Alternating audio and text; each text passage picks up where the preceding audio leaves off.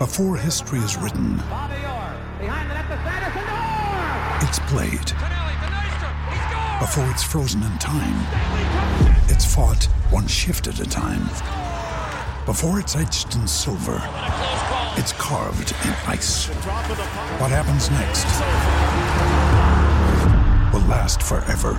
The Stanley Cup Final on ABC and ESPN Plus begins Saturday. Another day is here, and you're ready for it. What to wear? Check. Breakfast, lunch, and dinner? Check. Planning for what's next and how to save for it? That's where Bank of America can help. For your financial to-dos, Bank of America has experts ready to help get you closer to your goals. Get started at one of our local financial centers or 24-7 in our mobile banking app. Find a location near you at bankofamerica.com slash talk to us. What would you like the power to do? Mobile banking requires downloading the app and is only available for select devices. Message and data rates may apply. Bank of America and a member FDIC. We took it all. We brought them to our land. An endless night, ember hot and icy cold. The rage of the earth. We made this curse. Carved it in the blood on our backs. We did not see. We could not, but she did. And in the end, What will I become? Senua's Saga. Hellblade 2. Play it now with Game Pass. Welcome into another edition of the Cyclone Fanatic Podcast. It's corner three here on the Cyclone Fanatic Podcast Network. I'm Jared Stansberry. Got Scott Christofferson here with me. Uh, special announcement, Scott. The Corner Three Podcast has officially got a sponsor. We are brought to you by our friends at Mechdyne. Uh, you guys have heard all about them on the Williams and Bloom podcast uh, every week for now almost two years. You can find out more about them at mechdyne.com. That's M E C H D Y N E.com. Uh, you can find out more about them. And of course, we'll have plenty of more information about Mechdyne here on uh, on the Corner Three Pod. What's up, Scott? How's it going today, man? It's going well, man. Happy Friday. How are you? I'm doing well, dude. You're uh, as soon as we get done recording this, you're gonna make your Cyclone Fanatic Town Hall debut. Are you nervous? Big day. It's a big day. Um, no, I'm excited. It's always fun to interact with uh, with Cyclone fans. Yeah, we'll see until they start grilling you about. Uh, I don't know. They'll grill you about something. I'm sure they always have some some hard questions to ask, but it uh, it'll be fun for sure. That'll be for our Cyclone Fanatic premium users at uh, starting at noon here. But um, all right, let's dive into Iowa State's loss to Texas Tech on Tuesday night first, 72 to 60 down in Lubbock. Uh, interesting game, man, because I thought this was really one of the first times that people got like genuinely frustrated with this team. Uh, you know, I don't, I don't know that I had overly high expectations that they'd be able to go down there and win in Lubbock. I thought they'd be able to keep it within double digits probably, but you know, I think they kind of ran into a buzzsaw with a really good team coming off of a loss that it, that you just beat two weeks earlier. I mean, I think Texas Tech was pretty motivated in this one. Yeah, no, that's. I think Texas Tech is the best team in the Big 12 right now today. Um, I, I think they're a legitimate Final Four team, you know, contending team. They play a very difficult style of play, and then you know their fans were were rocking. That building was rocking. You're on their home court. You know, Iowa State battled tough for a, a, a half, but I think some of the foul trouble and some of the things that led to them getting in foul trouble kind of caught up with them in the second half. And look, that can happen on the road. You know, you think things are going to okay this is going to be a grinded out possession by possession game but all of a sudden you know you get their crowd into it they make a couple of shots and it can spiral out of control quick so i nothing that i'm alarmed by moving forward but yeah i mean it was a disappointing performance and i, I can understand the the concern for cyclone fans I think the biggest thing that probably frustrated people was, I mean, the fact that Iowa State continued to settle for jumpers uh, as often as they did. Iowa State took uh, 63 shots in the game, and I think only 20 of them were at the rim. And most of those were in the sec- uh, the first half of the game. Um, I mean, w- like, why do you think that is uh, in a game like this? That it it became so blatantly clear, especially in the second half, as Texas Tech was starting to pull away. If you played downhill, you were going to probably be able to draw foul calls and be able to get to the free throw line and kind of keep that thing even. At, you know, at the end of it, Texas Tech has a 20 free throw advantage and makes. Uh, what what was it you think that was preventing Iowa State from being able to have more consistent success on that end? I think guys had a hard time getting comfortable attacking Texas Tech. You know, Tyrese, I think early on uh, had some had some trouble. You know, turned it over a little bit, a little loose with the ball, and it, you know, I think he felt like no matter where he was driving, even if he beat his guy, their help and rotations were there, and and I think the you know Tyrese and, and Isaiah are the two guys on this team that I think can consistently put pressure on defenses by playing downhill. And then I think the rest of the guys felt it. I mean, they've turned the ball over at an abnormally high rate out of the high post. I think when other guys tried to put the ball on the floor for a dribble or two, they just didn't they felt like there was nowhere to go and i think that's what texas tech has a, the ability to do to teams. I think that's why they're the best team in this league right now. Their defense is really good. Their scheme is really good. They, they do a great job of switching and rotating. They're long they're athletic and you get on you get them on their home court with the crowd into it and it just it can make it very difficult. I think we took threes because we felt like we couldn't get anything any better. Um, you know i think some of that you just have to tip your cap and acknowledge that they're playing a very good team coming off of a loss in their building i think to me the thing that was a little disappointing you know the first possession of the game you get the ball to isaiah in the high post i called for that in our last podcast and he rises up for a nice 15 foot jump shot. I can't think of another time where they got the ball to him at the high post the rest of the game. In a game that you're having a hard time driving the basketball, you're having a hard time not, you know, creating quality shots. I thought that was the one spot that they might be able to give them some trouble. I thought he was the one guy that was that if you can get the ball to him in some different spots on the court, the low post, the high post, obviously on the wing and on some of those dribble handoffs, he might be that guy that can create some quality looks for you. And they never found a way to go back to that the rest of the game. So that to me, you know, was probably the most disappointing part of it offensively. But you can't get too high when things go well, like they did against Texas. We can't get too low when things don't go well, like they did against Texas Tech. Saturday's a new day, a new game, and I think this team has everything it needs to to to go out on Saturday and put put you know have a res- a good response uh, uh, against TCU. Yeah, this was one of the first times that I felt like Iowa State's scouted looks were so well scouted and so well prepared for that. I mean, the high post with George Conditt was not going to work. You know, I mean, Texas Tech did a very good job of being able to take that away. George finished with five turnovers and he fouled out. It just the only issue that I have with when they do that, because don't get me wrong, George has done a really good job in that role at, for the most part this year, and has had some games where he's had more assists than I imagine he's had in his entire career. You know, mm-hmm. and uh, the issue I have with it is George is not an offensive threat from that position. He mm-hmm. he doesn't want to shoot a jump shot. I mean, I I and I can't blame him. He hasn't ever shot jump shots in college games before, so it's like it is what it is. I know he's got a good shot because I've watched him shoot before, but uh, and go through his workouts before. But it's just you got to have the confidence to turn around and shoot one. So if I'm a defensive team, uh, first things first, I don't know why you even guard him there. And then, uh, secondly, he's not a guy that's necessarily a threat to put it on the deck and really, you know, drive away from you. And I think you're seeing where teams are starting to let him catch it and then they're gonna come and put either send a double at him or they're going to take every passing lane away from him and they're going to make him make decisions and not give him his options that he wants off of the curls and things like that. And it I'm just intrigued to see how they adapt that. You know, I think putting Isaiah there is certainly an option because he can knock down that elbow free that free throw line elbow extended jumper. But you know, you just don't you just don't know, and you don't want to take George out of that because that's been a really good thing for him. I think uh, at times this year too. It's just maybe you don't run it as often as you have been at different points because I think teams are really starting to pick up on that and they're trying to make George uncomfortable, more uncomfortable than teams probably did earlier in the year.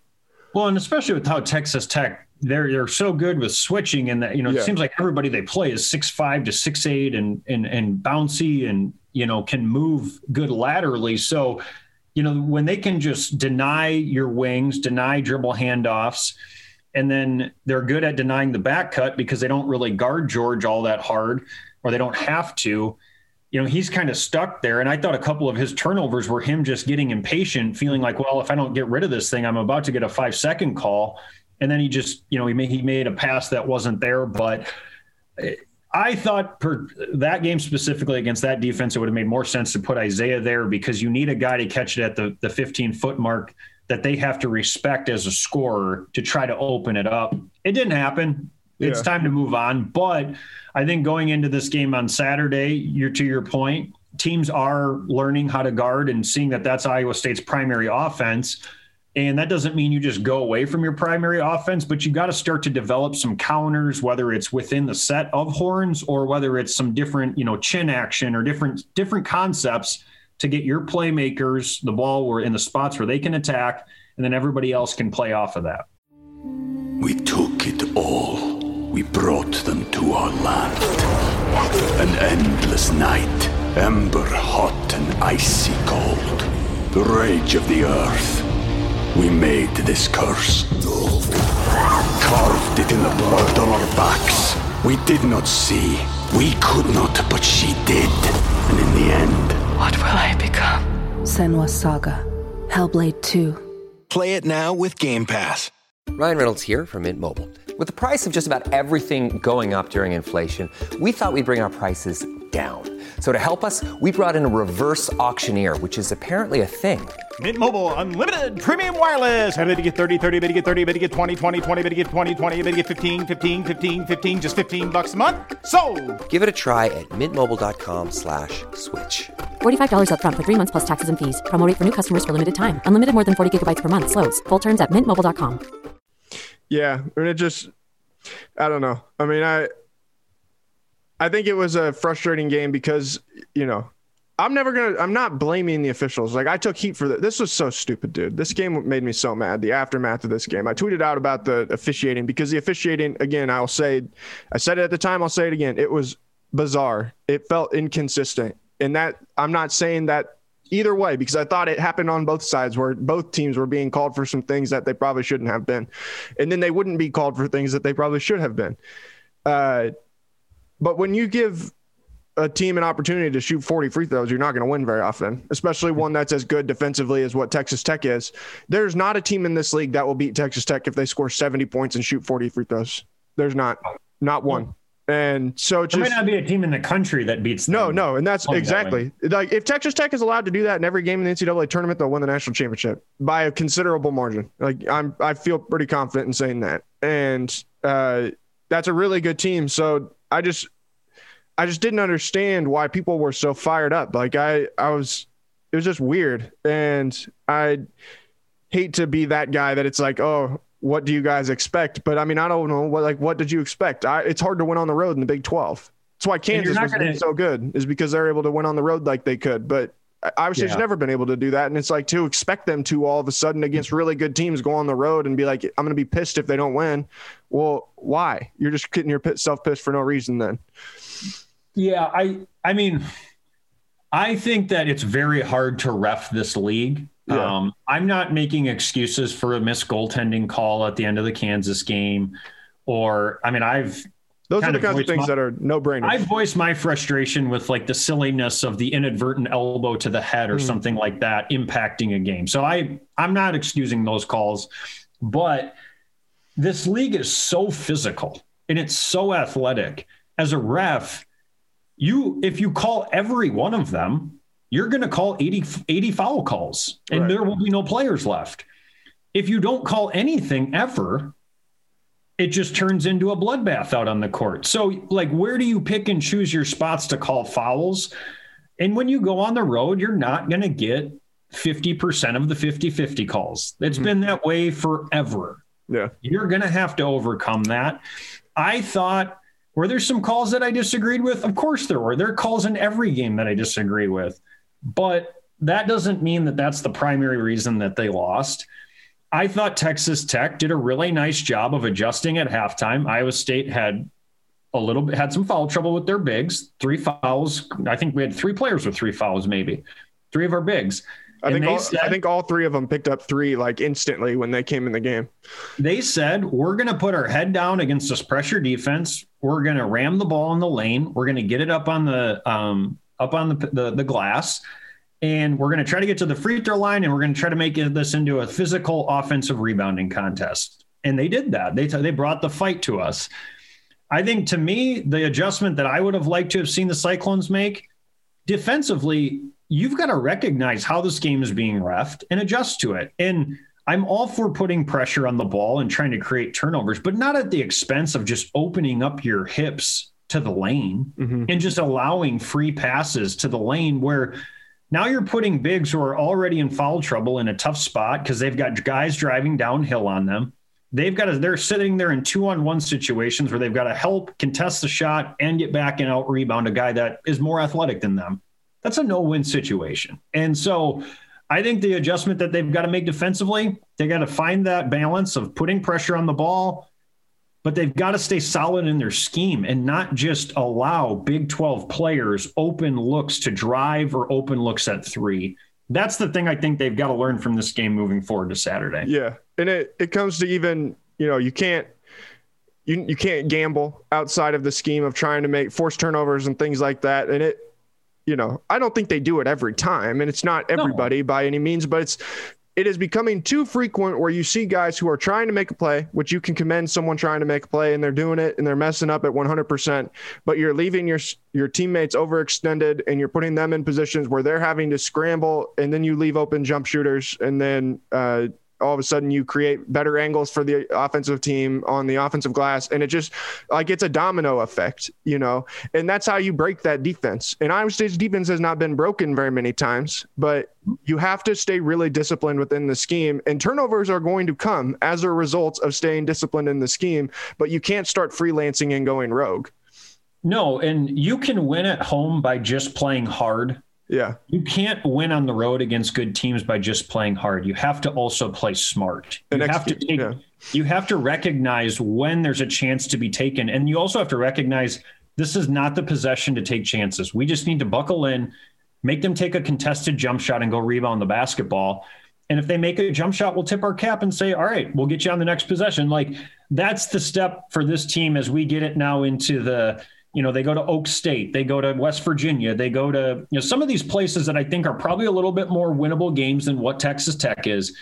They've got to go on, they've got to take the fight to them, play hard, but they've got to play a little bit more organized and a little bit smarter when when turbulence and adversity hits throughout the game. I mean, we saw the same thing in the second half against Oklahoma on the road.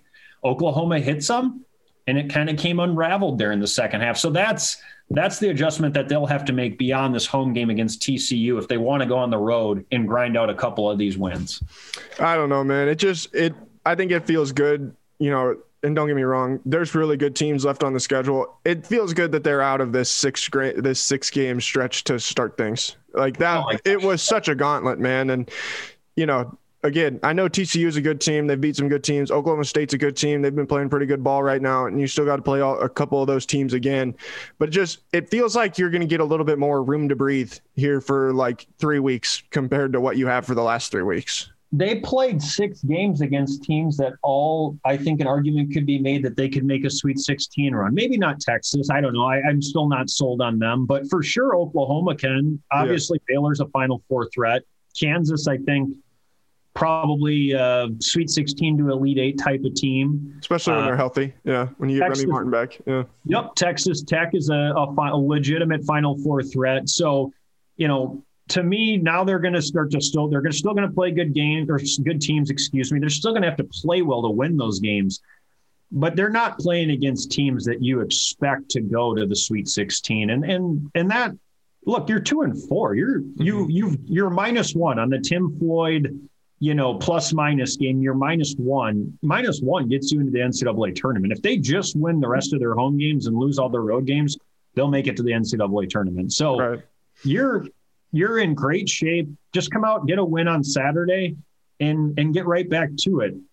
You know, I, they got to clean up some of these things if they want to stack wins together and be a little bit more consistent. But I, I still think that those things are very doable for this team.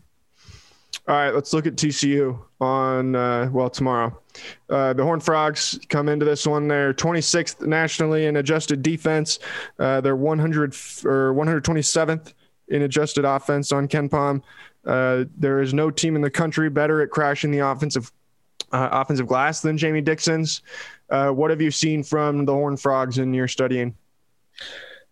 Great on the offensive glass. That's a huge part of their offense. Um, and I think for them, it starts with their defense because if you allow your defense to be broken down, they're going to be in position to rebound on the offensive glass and they're going to eat you up. So to me, this gets back to the basics for this team. I think we've said this a lot, but it, it really holds true.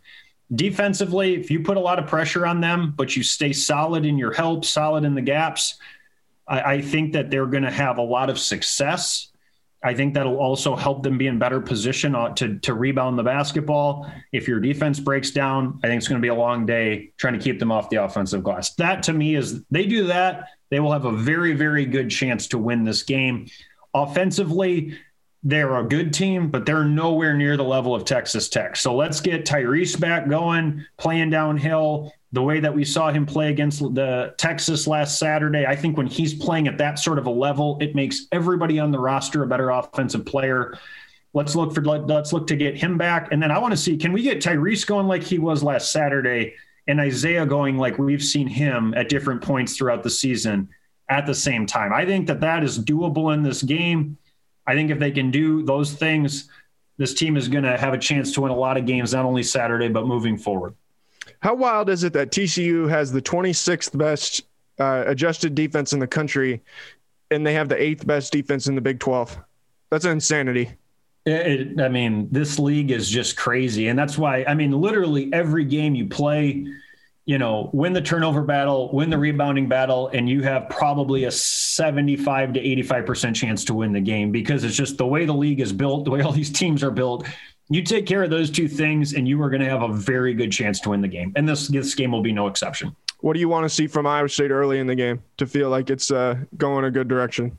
I just want to see that they've learned from the mistakes that they made against Texas Tech, right? Like you go throughout this long season, this long Big 12 season, you're going to have like what happened on Tuesday night is not that big of a deal so long as you learn from it. Now, if you come out and we're still oh, being overly aggressive, getting in foul trouble, allowing straight line drives, allowing you know cross court passes to wide open shooters, that tells me all right, we haven't really identified and locked in on the mistakes we made the other night. That's a concern. But I, I think that TJ will be all over this. I, I, think that he will have these guys locked in and ready to roll. I think Hilton's going to be rocking. I want to see them clean that up offensively. I just want to see them get back to finding ways to get Tyrese playing downhill, to get Isaiah playing downhill. Shooters be ready to shoot. Offensive rebounders crash every time. Simplify the game. You do those things. This team's going to the NCAA tournament. They're going to win a lot of games in in in this league. All right, buddy. We'll uh, we'll talk to you after the game then, and uh, keep looking ahead to to what comes next. Have a good weekend. All right, man. Sounds good. You too. Thanks to Mechdyne for being the presenting sponsor of the Corner Three podcast here on the Cyclone Fanatic Podcast Network. We'll talk to you guys again soon. Peace.